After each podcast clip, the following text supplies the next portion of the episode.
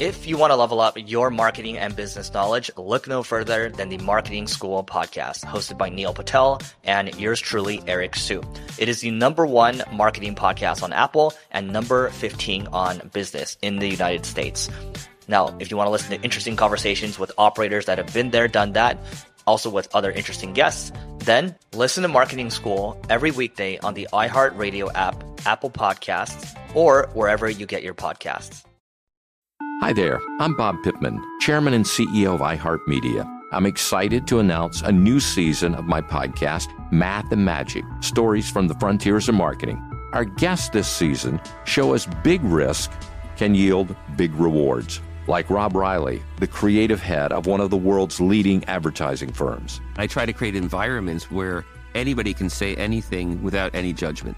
Listen to a brand new season of Math and Magic on our very own iHeartRadio app Apple Podcast, or wherever you get your podcast.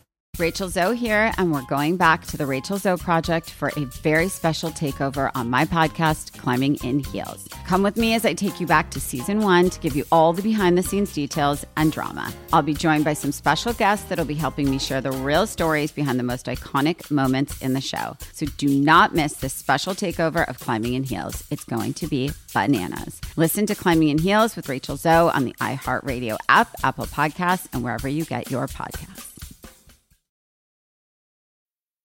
Art of the Hustle is a production of iHeartRadio.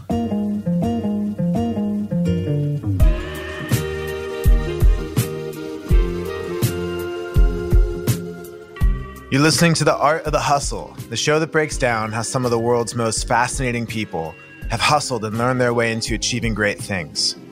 I'm your host, Jeff Rosenthal, co founder of Summit, and today on the show, I had the pleasure of chatting with Jessica Yellin. Jessica is the founder of News Not Noise, a fresh voice in media that provides daily news reports on Instagram. You can find the account at Jessica Yellin. She's the former chief White House correspondent for CNN, an Emmy and Gracie award winning political journalist reporting for CNN, ABC News, and MSNBC.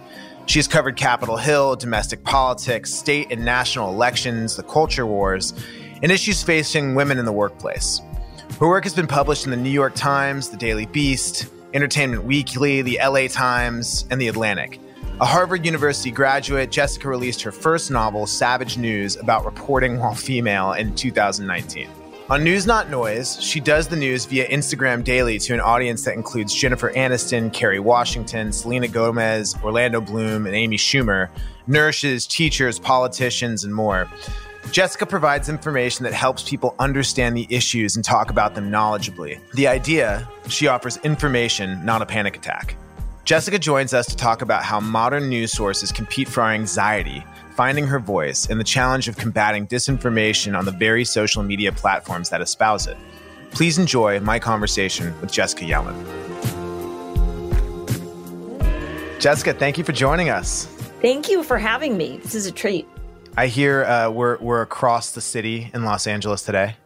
Yes, and we're told we can never leave our house again. That's right. That's right. How how is uh, the pandemic treating you right now? How are you doing? I'm okay at this moment. It's actually been, you know, I'm one of those people who's been surprised by how much I'm enjoying the solitude. Sure. Well, I've been a huge fan of yours for a long time. I love News Not Noise. Thank you. And you know, for the for the courtesy of the listeners who aren't as familiar with it, do you mind giving us the the the fifty thousand foot as we get into it? Sure.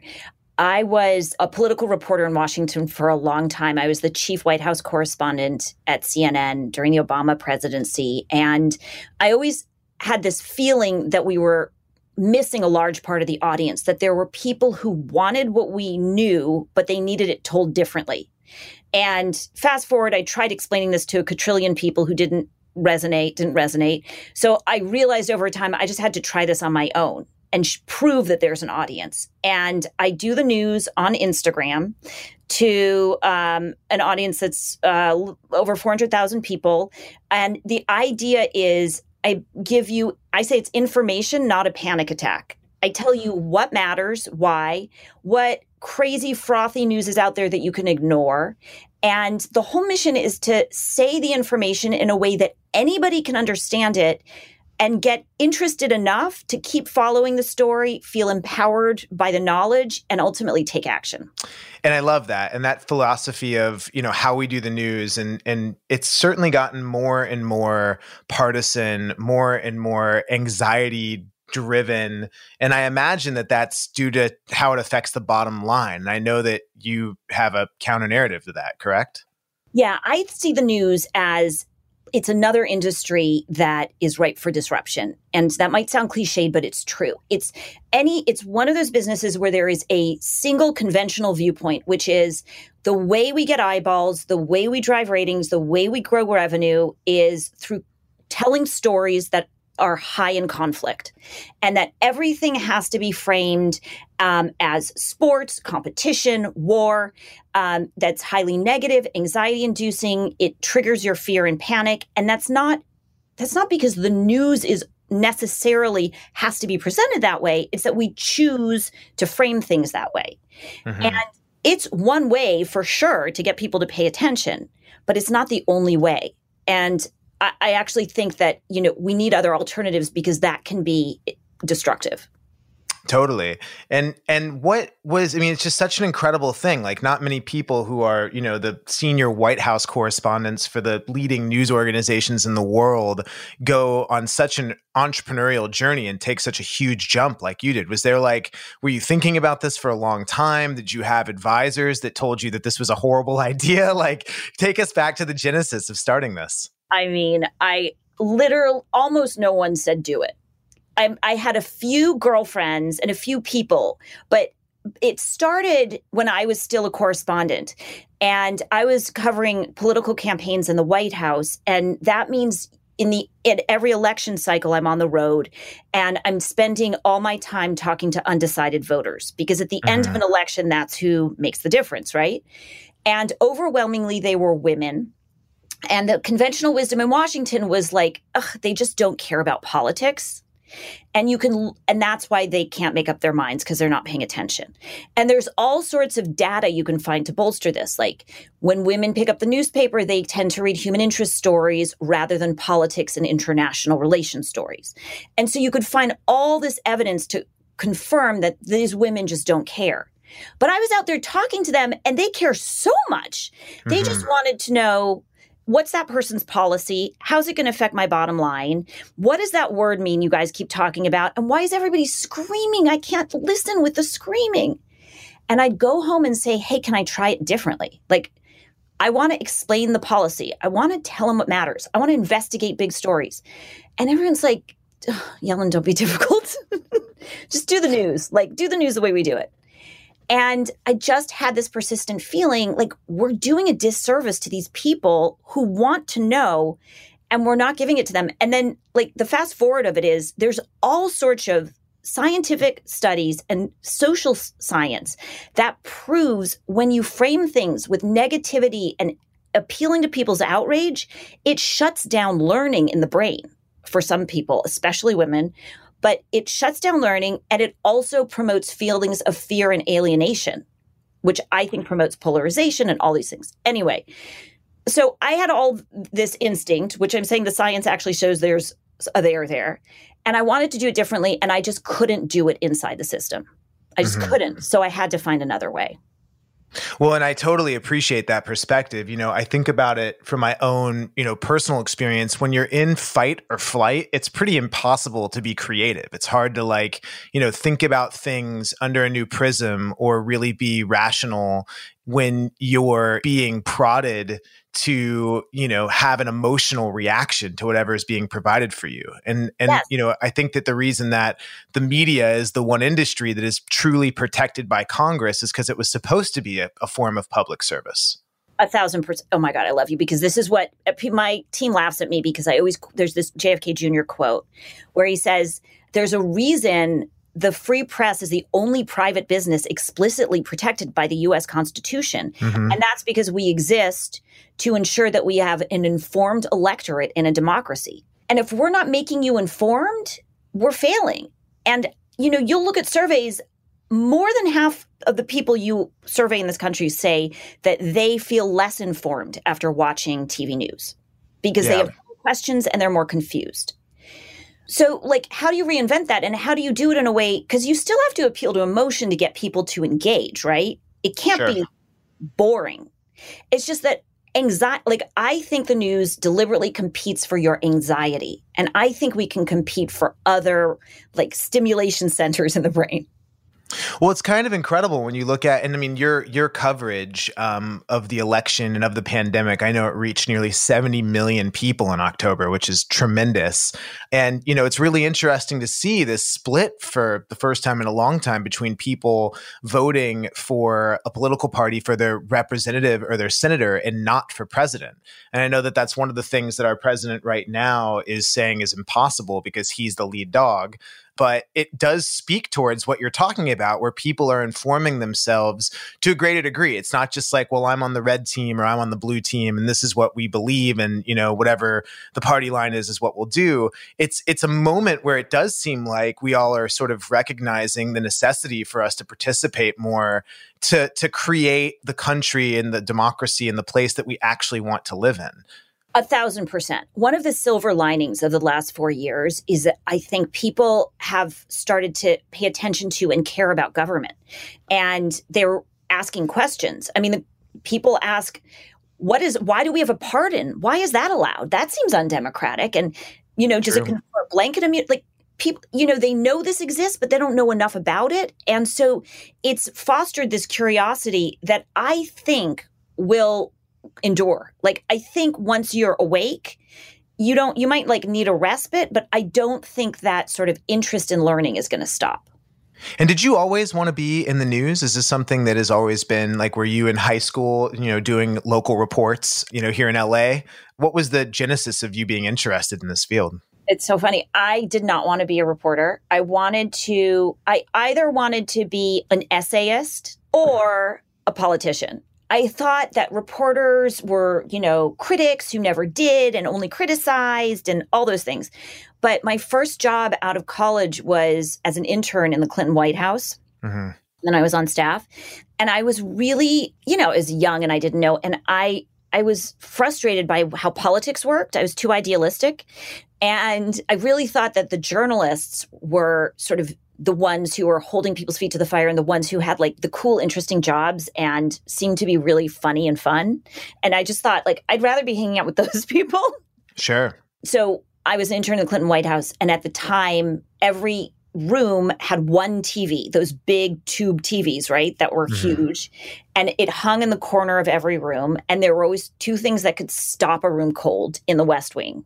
One was the president himself walking into your office, and the other was that TV that was always tuned to the only 24 hour cable channel that existed, CNN, reporting on the White House. And those people on that TV could get the attention of everyone in the building. And they had so much power and influence. And I was always amazed that they were even then covering Clinton's haircut or somebody stole a helicopter to go golfing. And, you know, we're working on the crime bill and we're working on welfare reform and they're still chasing the scandals. And I thought, if I can get inside that TV doing that, I'm going to talk about the other things. Totally.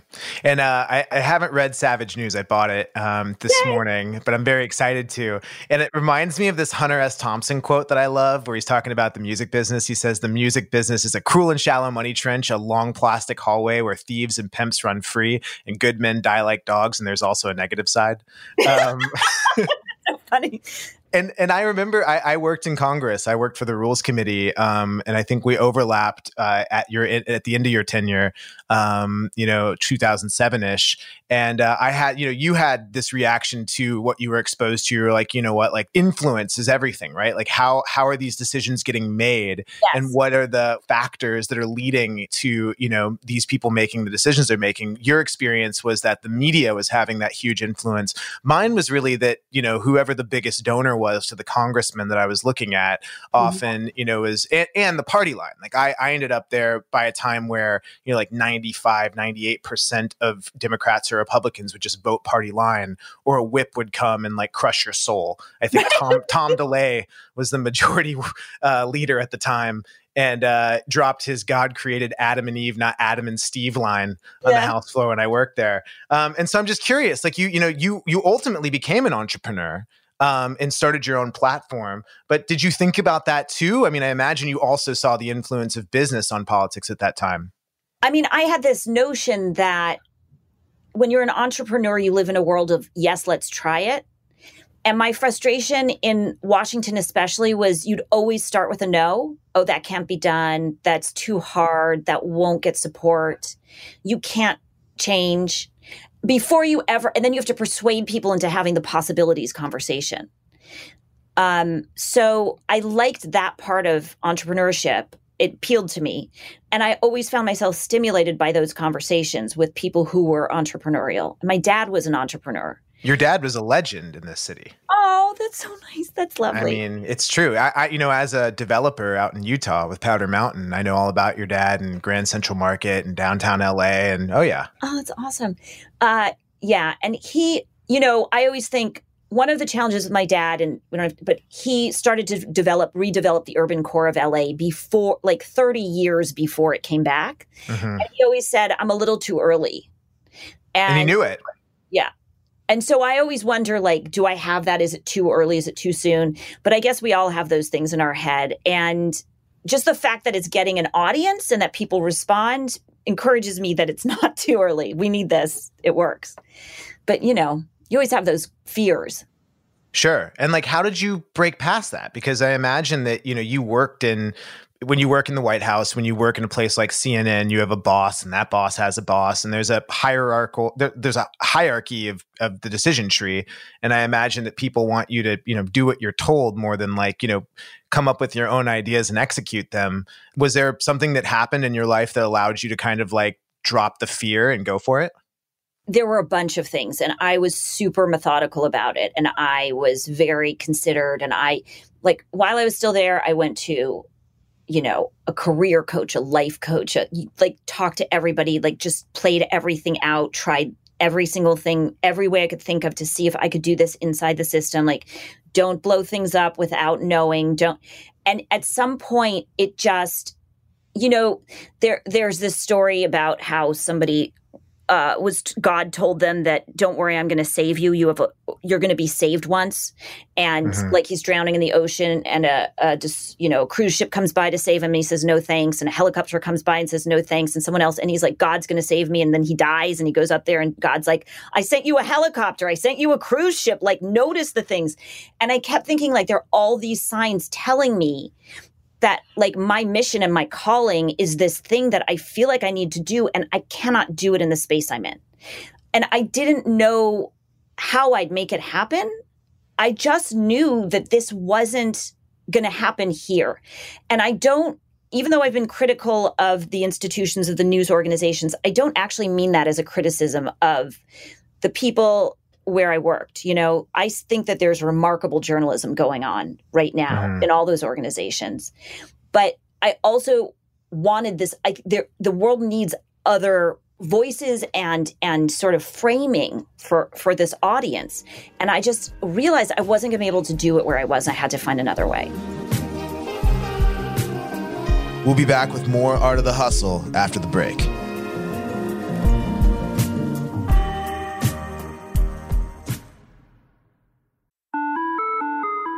Hi there, I'm Bob Pittman, Chairman and CEO of iHeartMedia. Welcome to Math and Magic Stories from the Frontiers of Marketing. This week I'm talking to the one and only Ryan Seacrest. Love the connection to people. I think at the core, what I get excited about, what gets me up in the morning, is connecting with people in an unscripted, unvarnished way. Is getting to to say something to them, hear back from them, know that I'm part of the routine and I look forward to getting on the air. I look forward to it. In these exciting times, we're looking to the math, the strategy and analytics, and the magic, the creative spark, more than ever. Listen to Math and Magic on our very own iHeartRadio app, Apple Podcast, or wherever you get your podcast. If you want to level up your marketing and business knowledge, then look no further than the Marketing School podcast hosted by Neil Patel and yours truly, Eric Siu. It is the number one marketing podcast in the United States and number 15 on business in the United States. and it has amazing guests such as Alex Hormozi, Leila Hormozi, Cody Sanchez. We pull in these amazing interviews with other people that are not only great marketers, but actual operators. And the icing on the cake is Neil and myself were also operators as well. So we share learnings from the trenches. We share secrets that we otherwise wouldn't be sharing with other people. And we also share other advantages that will help you get ahead of your competition. So all you have to do is listen to Marketing School every weekday on the iHeartRadio app, Apple Podcasts, or wherever you get your podcasts. Oh, hi. Rachel Zoe here, and we're going back to the Rachel Zoe Project for a very special takeover on my podcast, Climbing in Heels. Come along with me as I take you back to season one to give you all the behind the scenes details and, of course, drama. I'll be joined by some very special guests that'll be helping me break it all down. From award season nightmares to fashion week insanity, you'll get the real stories behind some of the most iconic moments in the show. The Rachel Zoe Project definitely changed my life and career in so many ways. The show definitely captured some of the most amazing moments, but also some of the absolute worst. I made the show for all the fashion lovers out there, and I'm so happy that people still watch it and love it so much. So do not miss this special takeover on Climbing in Heels. It's going to be bananas. Cannot believe I just said that. Listen to Climbing in Heels with Rachel Zoe on the iHeartRadio app, Apple Podcasts, and wherever you get your podcasts. Did you have your voice? Like, I, I, wish I knew the provenance a little better of, of News Not Noise, but like from when you started it, was it clunky or was it like immediately there was an audience that resonated with it? Oh my God, for sure not. It was clunky beyond. Like, I was like a newscaster at the beginning. And mm. I even, you know, until very recently, I scripted every thing I did on camera. And now I just talk live. Um, I had a boss at CNN who said to me really early, I want you to be a columnist. I want you to just come on and t- like give us a point of view on what's happening. And I I wouldn't do it. He and he's reminded me of it since. He's like you said it couldn't be done back then. So, you know, you get I don't know if it's false consciousness or you get built into like I have to do these things to succeed. If I try something different, I you know you you internalize values uh, the place where you're working. But ultimately it's kind of what I'm doing now, which is I give you a point of view and a distillation of what I actually matters and why. And so I ended up in that place. But to answer your question more directly, I was a disaster. Like people started saying to me, you should do this around the time of the first Women's March when Trump was just elected. Mm-hmm. And I didn't start it until 2018. So it took two years. Yeah.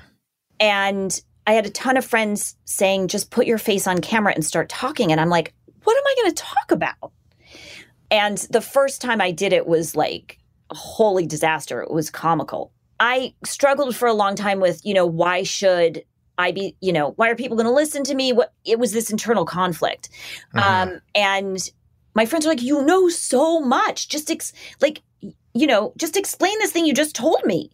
And um, it was really hard for me. And the best part, the thing that made it easier is I have really, really high engagement from the audience. So from the beginning, yeah. even when I only had like 3,000 followers, there was extreme engagement. So people were immediately DMing me and asking me to explain what did that word mean and what can Congress do and why is this happening? And I found that so stimulating after all these years of being on camera talking to like a lens and having no idea if you're connecting or not. It's really exciting to have feedback like that, which you can only get in a different medium. Wow, I never thought about that. And do you, do you think that we're going to see more of the you know senior journalists and personalities that we're used to on you know our television screens moving to new mediums like Instagram or TikTok or Snapchat? Do you think that? Did, I'm sure they you, you get phone calls and you know people are asking you about that path.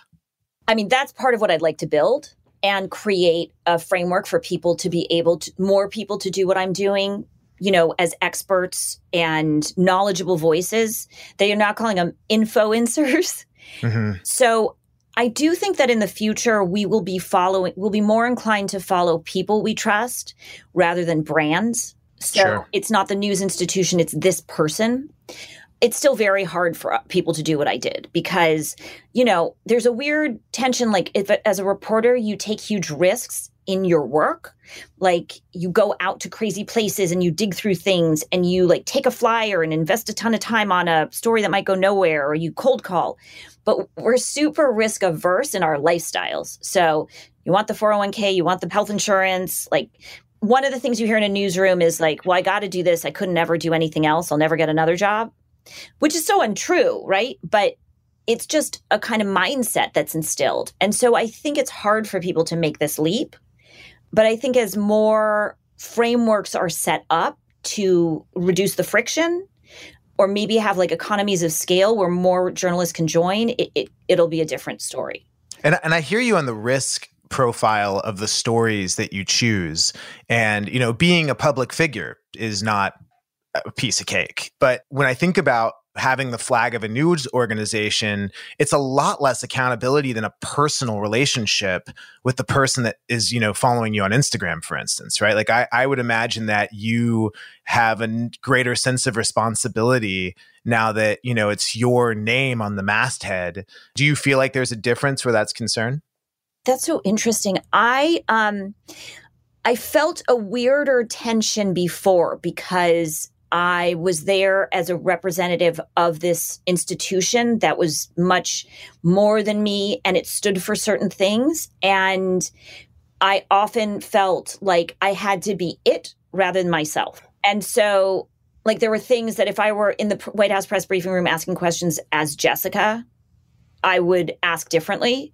But because I was there as a representative of one of the news orgs I worked for, I had to frame it a certain way. I had to present, I had to do these certain things that are conventional. One of the things about my job now is it's awesome because I get to decide the story every day. It, it's up to me. And it's awful because I have to decide the story every day. It's up to me. yeah. And it's this tension, right? So I do miss, you know, first of all, when you call up and you're from X and such mega news org, your call gets responded to in a different way.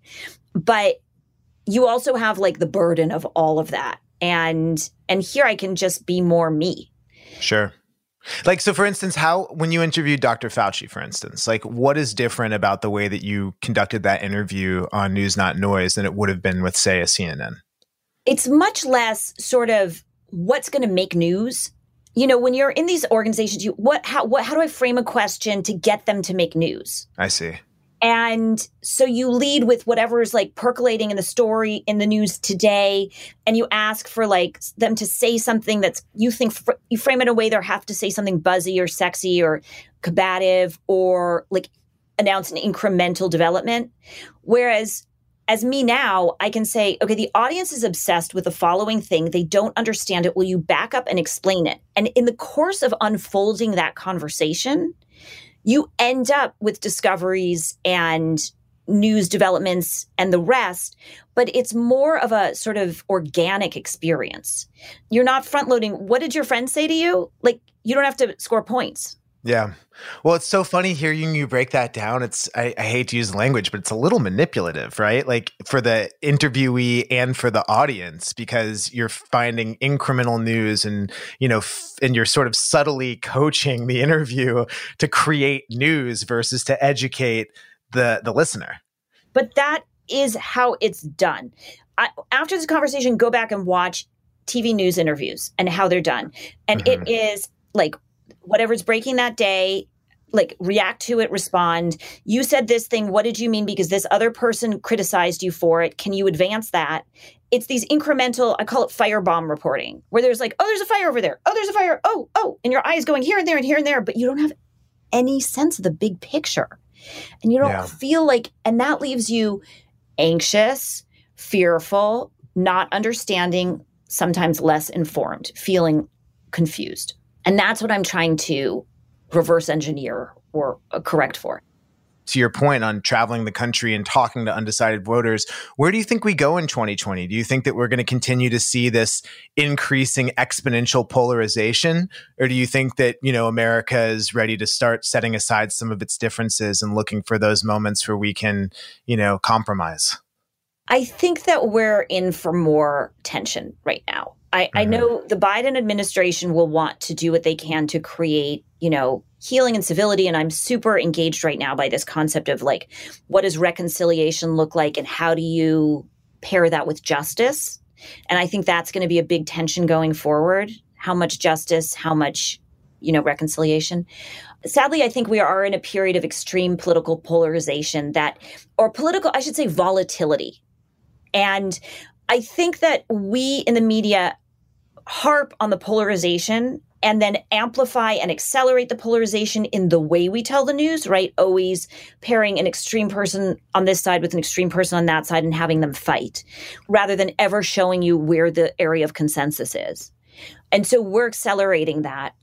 But we are living in an era of change. And as you're going through change, some people are really leaning into it hard and some people are really resisting it hard. And as we grind our way through this awkward phase, it's going to be rocky. Add to that disinformation and how social media is irresponsible and all the other things. And it's going to be a bumpy ride for a while, I think. Sure. And there's there's like fascism on both sides of the political spectrum, right? There's a liberal and a conservative dogma in a sense that is very difficult to take any positions that are not defined as like core to the party line, whether it's say, you know, gay marriage historically on the right or you know not supporting defund police on the left right? So perhaps we're going to continue to see this stress between the camps. Do you think that we're going to see that continue to accelerate inside of our in groups or do you think that we'll be able to find some common ground where that's concerned well, I do think that on the right, they contended with this earlier than the left, where the Tea Party, you know, rose and sort of took over the Republican Party, at least the institutional Republican Party, and has moved it right. And now a similar tension is happening in the left. I think it's an interesting conversation we're having right now. Barack Obama, you know, has said that defund the police is language that isn't constructive to, you know, policy progress and that activists should try to come up with more constructive language, right? And then the activists are saying basically, if we weren't out here on the left, you wouldn't have a place to compromise from. It's true. Let us use our language. We don't have to, you know, adopt centrist language from the start. We're going to be who we are right now. And so I do think that the left the, the, the left of the left, the progressive flank of the left, hasn't had the power and the oxygen to date that you know you sort of need to balance out how far the right has moved. And it almost creates a more balanced sort of polarity to allow us to find a center over time. But it means it's really going to be, you know, there'll be some challenging fights. Sure, I, I learned so much from uh, the the William F. Buckley Gore Vidal debates from mm. the '60s, mm-hmm. and you know YouTube's so incredible because like you can find these like unbelievable debates that these guys would host, and Buckley had the the conversation with James Baldwin, and there's you know others that you know you can still see these these people that vehemently disagree with one another in terms of their perspective, but because they kind of agree to common facts and reason and rationality, there there is an amazing learning um, on on both perspectives. I'm curious for you, like, is that something that you've ever considered bringing to News Not Noise, or is that is that a format that you appreciate, or do you think that in 2020 it's it's going to be more of the talking heads screaming at one another? Well, I no, I'm against talking heads screaming at one another. I like the model of Frontline from the BBC in England, where instead of setting everything up as combat and debate, mm-hmm. to allow in depth conversation in a direction that allows you to see the find areas where you can agree, tease out what is challenging. I think that this debate format that we've locked into has wrongly settled in people's minds as what politics always has to be in the US two people arguing right and left. Yeah. And there's a multiplicity of views. We need to get into the nooks and crannies more.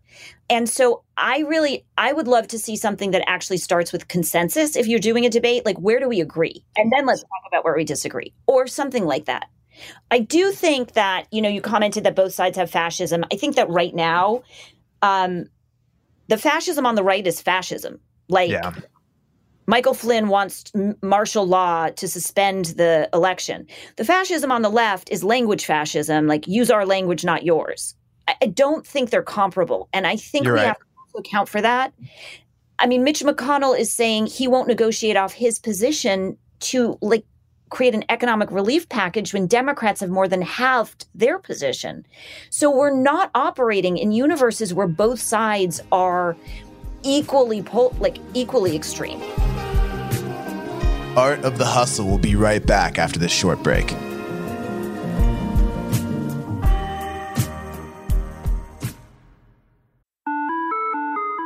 Hi there, I'm Bob Pittman, Chairman and CEO of iHeartMedia. Welcome to Math and Magic Stories from the Frontiers of Marketing. This week I'm talking to the one and only Ryan Seacrest. Love the connection to people. I think at the core, what I get excited about, what gets me up in the morning, is connecting with people in an unscripted, unvarnished way. Is getting to to say something to them, hear back from them, know that I'm part of the routine, and I look forward to getting on the air. I look forward to it. In these exciting times, we're looking to the math, the strategy and analytics, and the magic, the creative spark, more than ever. Listen to Math and Magic on our very own iHeartRadio app, Apple Podcast, or wherever you get your podcast. If you want to level up your marketing and business knowledge, then look no further than the Marketing School podcast hosted by Neil Patel and yours truly, Eric Siu. It is the number one marketing podcast in the United States and number 15 on business in the United States.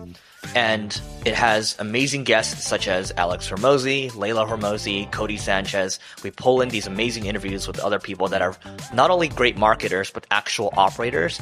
And the icing on the cake is Neil and myself were also operators as well. So we share learnings from the trenches. We share secrets that we otherwise wouldn't be sharing with other people. And we also share other advantages that will help you get ahead of your competition. So all you have to do is listen to Marketing School every weekday on the iHeartRadio app, Apple Podcasts, or wherever you get your podcasts. Oh, hi. Rachel Zoe here, and we're going back to the Rachel Zoe Project for a very special takeover on my podcast, Climbing in Heels. Come along with me as I take you back to season one to give you all the behind the scenes details and, of course, drama. I'll be joined by some very special guests that'll be helping me break it all down. From award season nightmares to Fashion Week insanity, you'll get the real stories behind some of the most iconic moments in the show. The Rachel Zoe Project definitely changed my life and career in so many ways. The show definitely captured some of the most amazing moments, but also some of the absolute worst. I made the show for all the fashion lovers out there, and I'm so happy that people still watch it and love it so much. So do not miss this special takeover on Climbing in Heels. It's going to be bananas. Cannot believe I just said that. Listen to Climbing in Heels with Rachel Zoe on the iHeartRadio app, Apple Podcasts, and wherever you get your podcasts. It's just such an amazing time for you to be doing what you're doing, right? Like it's this this these new platforms like Instagram. And I, I think about how compromise, like you're talking about where we agree, compromise is now this like dirty word. Whereas in, you know, society, when I think about it, it seems like the highest form of humanity, right? Like we disagree with one another and yet we can come to a conclusion that's mutually acceptable so we can move on and continue to grow do you think that part of that is the platform like it sounds like it's it's hugely important to what you're doing the fact that you have you know such a direct relationship with the people who are consuming your news that is the best part of what I'm doing right now is just how when I interview somebody, I put up, I'm interviewing so and so about such and such. What are your questions? And so I save a certain amount of the interview to ask the audience's questions every time. And sometimes they come up with better questions than I would have. You know, it's just they're so clear. So I love that. And I love the fact that when I started on Instagram, there was no one doing news on Instagram. And it was much more civil and calm than the other possible social platforms I could be on. It wasn't didn't have that fake news taint that some of the others did. It's been a great place like Amy Schumer announced her pregnancy on my Instagram feed early on, and that made it explode. And then I got all these celebrities to follow, so that's made it. So it's fun for those reasons. The you know challenge now is my audience is aware of the algorithm issues, and some of them really want to get away from social media. and that's an internal tension I deal with. Like I'm trying to report on disinformation and the social media companies while I'm on a social media platform that's engaged in this stuff, right? Yeah. So I do, you know, like what are the alternative ways to reach an audience? That's something I'm thinking about now. Like newsletters or what other kind of stuff are you thinking of? I mean, newsletters, podcasts. My big question is there a way to do video to reach an audience through video that's and visual that's not there isn't like a substack for video yet, you know? There isn't like a podcast network for doing what I'm doing. That's true. For sure I could go out and build it, but I really want to do the news. So Yeah. I you know Totally. what I mean? Totally. Dilemma. I'm curious. So you're talking about platforming the platform, right? Like, you know, you have an audience that that is cognizant of that being something that they might want to get less of. You know, I think about the New Yorker festival last year and all the backlash they got. Was it last year? I don't know. Time's all blending together. But um when they were going to have Steve Bannon talk. And you know they of course removed him, and you know Malcolm Gladwell ha- said, "I thought this was you know an ideas festival, a conversation where everybody agrees with one another as a dinner party." And Right. I'm curious from your perspective, do you where do you where do you net out on that with platforming people whose ideas you disagree with or that can be, you know, destructive? However, I imagine you also want to, you know, have this really rounded debate because it's news, not noise. To your point, you're not trying to just like take one side or be rhetorical. You're looking to, you know, unearth what's happening. It's an interesting dilemma. It's such a good question. And it's a dilemma because I want, like, for me, I'm committed to information and facts. And so it is of value to pr- provide information and facts from across the spectrum, but not from people who are providing non facts, who are like spreading disinformation. I don't think it's constructive to offer a platform in my space to that person. They can go out and have their own channel, and they do, and there are tons of them, and that's cool. But I don't want to be propagating in any way this stuff. And so I'll represent that this is out there. Like yesterday, I posted something from Newsmax talking about how, you know, Georgia Republicans think that they shouldn't vote because President Trump says the voting systems are broken and rigged. So I posted from Newsmax and I said, this is not a reliable news source. This is not a news source, but I want you to know what is getting out to part of our country or to part of this democracy. And for me, it's about context and framing. And so you can share information in a frame, and then people can say, well, who are you to decide what is truth and facts? And I'm me. This is the job I do. And if you don't believe in my filter, you don't have to follow me. That's kind of where I am in our environment right now. You have to hold firm because otherwise you're in this universe of relativism, and the people spreading disinformation aren't playing that game. They're just getting it out there. Totally, that's a really, really great uh, way to look at it, and I and I, I totally appreciate that. And it, it's to your point. I read today that more than half of Republicans now believe that the election was rigged.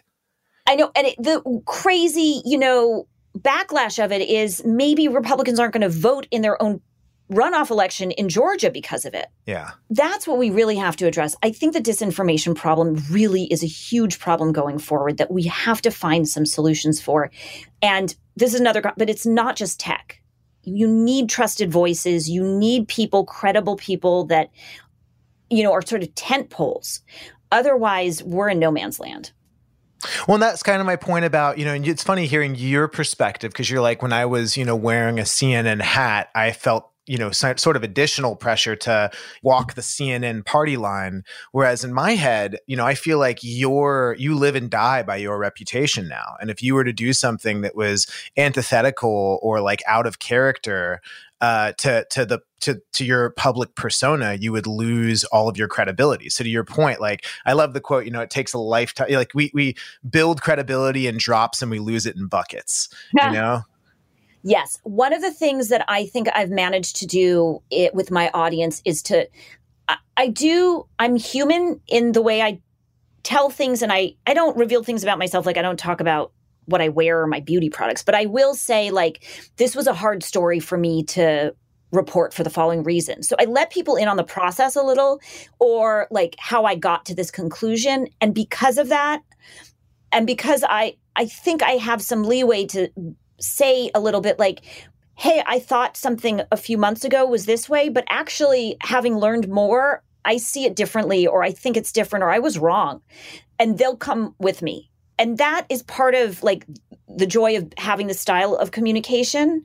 But sure, if I were to do something yeah, I could get canceled. Like anybody could get canceled at any time these days.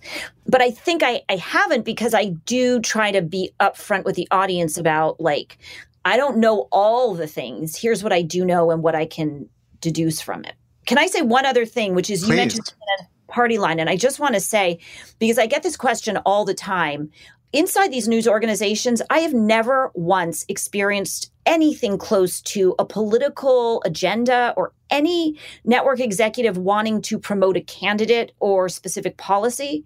When I talk about the confining qualities that I sometimes experienced, it was much more in terms of like framing and tone and how we approach stories and even what stories to tell, but not with a political, specific political agenda. Yeah, well, I imagine most people that go into journalism do it out of a sense of public service, at least historically. And, you know, I feel the same way about, you know, people that serve in the military and frankly, police. Like, you know, the yeah. vast, vast majority of police got into it out of a sense of service. So I imagine that in the same way that, you know, fake news and like journalists are, you know, now uh, persona non grata in so many narratives, I, I imagine it has like a double painful effect for those that have chosen that path because they did it in order to educate the public, not for some personal or political gain. Totally. I really think I mean, I'm going to sound so California right now, but you'll appreciate it. I, I, do think that there's a lot of trauma, emotional trauma that's happened in the last few years. And yeah. being under attack like that is l- requires a level of vigilance every day in addition to how hard your job is for reporters covering the White House. It's exhausting. And so, uh, you know, people really need a break and some relief from this. And it does take a toll. And, you know, I know how stressed out my former colleagues are. And, you know, there were even fears of physical violence. Yeah, it's been an incredibly hard stretch. And I, I want to just say, like, it didn't just start now. I was at rallies, Sarah Palin rallies, where they were doing the whole, you're the enemy of, you know, the press is the enemy you're destroying America. Like this predated Trump, he just accelerated it. Sure. Well, I mean, I'll say two things on that. One, Trump, if you recall, was on the WWF.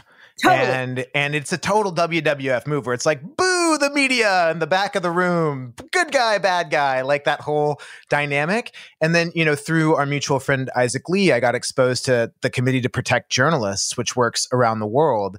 And, you know, while we are talking about the trauma of being a journalist, you know, in the Trump era in the United States, the mortal danger of journalists around the world, I believe there are more dictatorships than democracies right now in 2020 globally.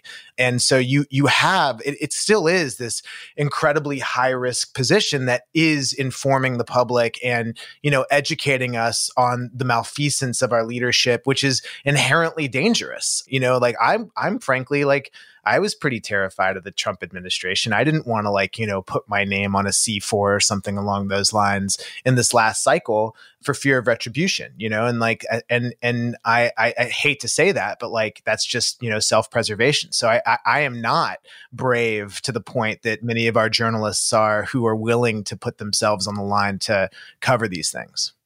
Yeah, I have so much respect for correspondents around the globe, especially in dictatorships. I interviewed Clar- Clarissa Ward recently, who goes in and out of Syria for CNN. And I mean, it's unbelievable what she does.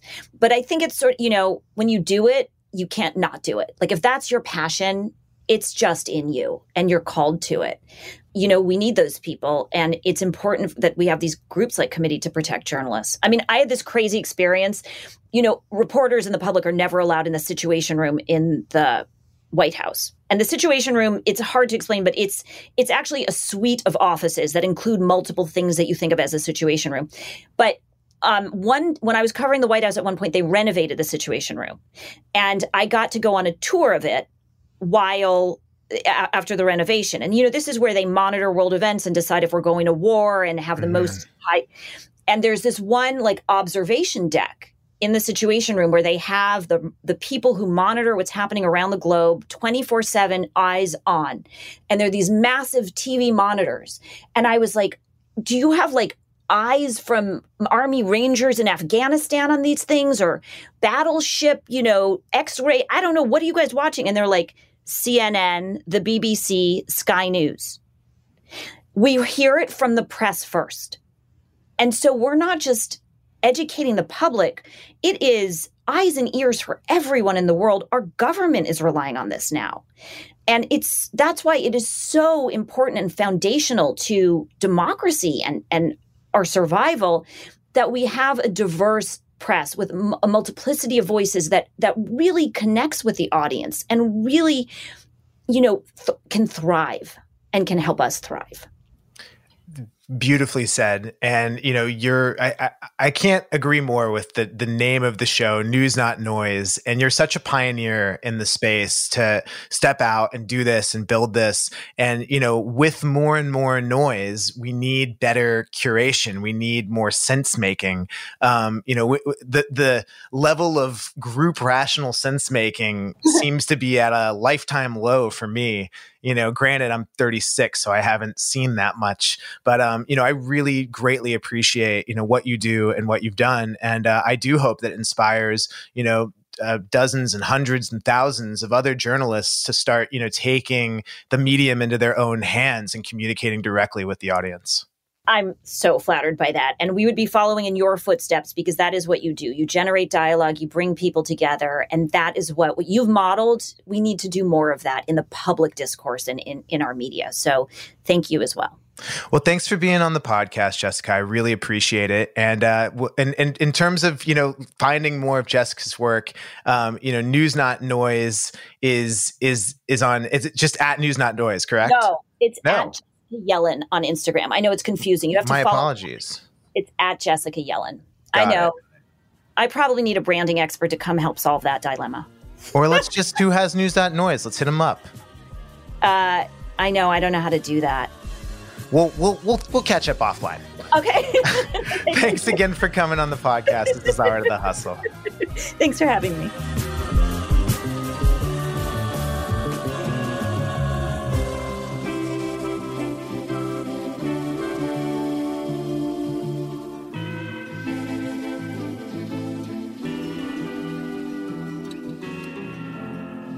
For more podcasts from iHeartRadio, visit the iHeartRadio app, Apple Podcasts, or wherever you listen to your favorite shows. If you want to level up your marketing and business knowledge, look no further than the Marketing School podcast, hosted by Neil Patel and yours truly, Eric Siu. It is the number one marketing podcast on Apple and number 15 on business in the United States. Now, if you want to listen to interesting conversations with operators that have been there, done that, also with other interesting guests, then listen to Marketing School every weekday on the iHeartRadio app, Apple Podcasts, or wherever you get your podcasts. Hi there, I'm Bob Pittman, Chairman and CEO of iHeartMedia. I'm excited to announce a new season of my podcast, Math and Magic Stories from the Frontiers of Marketing. Our guests this season show us big risk can yield big rewards like Rob Reilly, the creative head of one of the world's leading advertising firms. I try to create environments where anybody can say anything without any judgment. Listen to a brand new season of Math and Magic on our very own iHeartRadio app, Apple Podcast, or wherever you get your podcast. Rachel Zoe here, and we're going back to the Rachel Zoe Project for a very special takeover on my podcast, Climbing in Heels. Come with me as I take you back to season one to give you all the behind the scenes details and drama. I'll be joined by some special guests that'll be helping me share the real stories behind the most iconic moments in the show. So do not miss this special takeover of Climbing in Heels. It's going to be bananas. Listen to Climbing in Heels with Rachel Zoe on the iHeartRadio app, Apple Podcasts, and wherever you get your podcasts.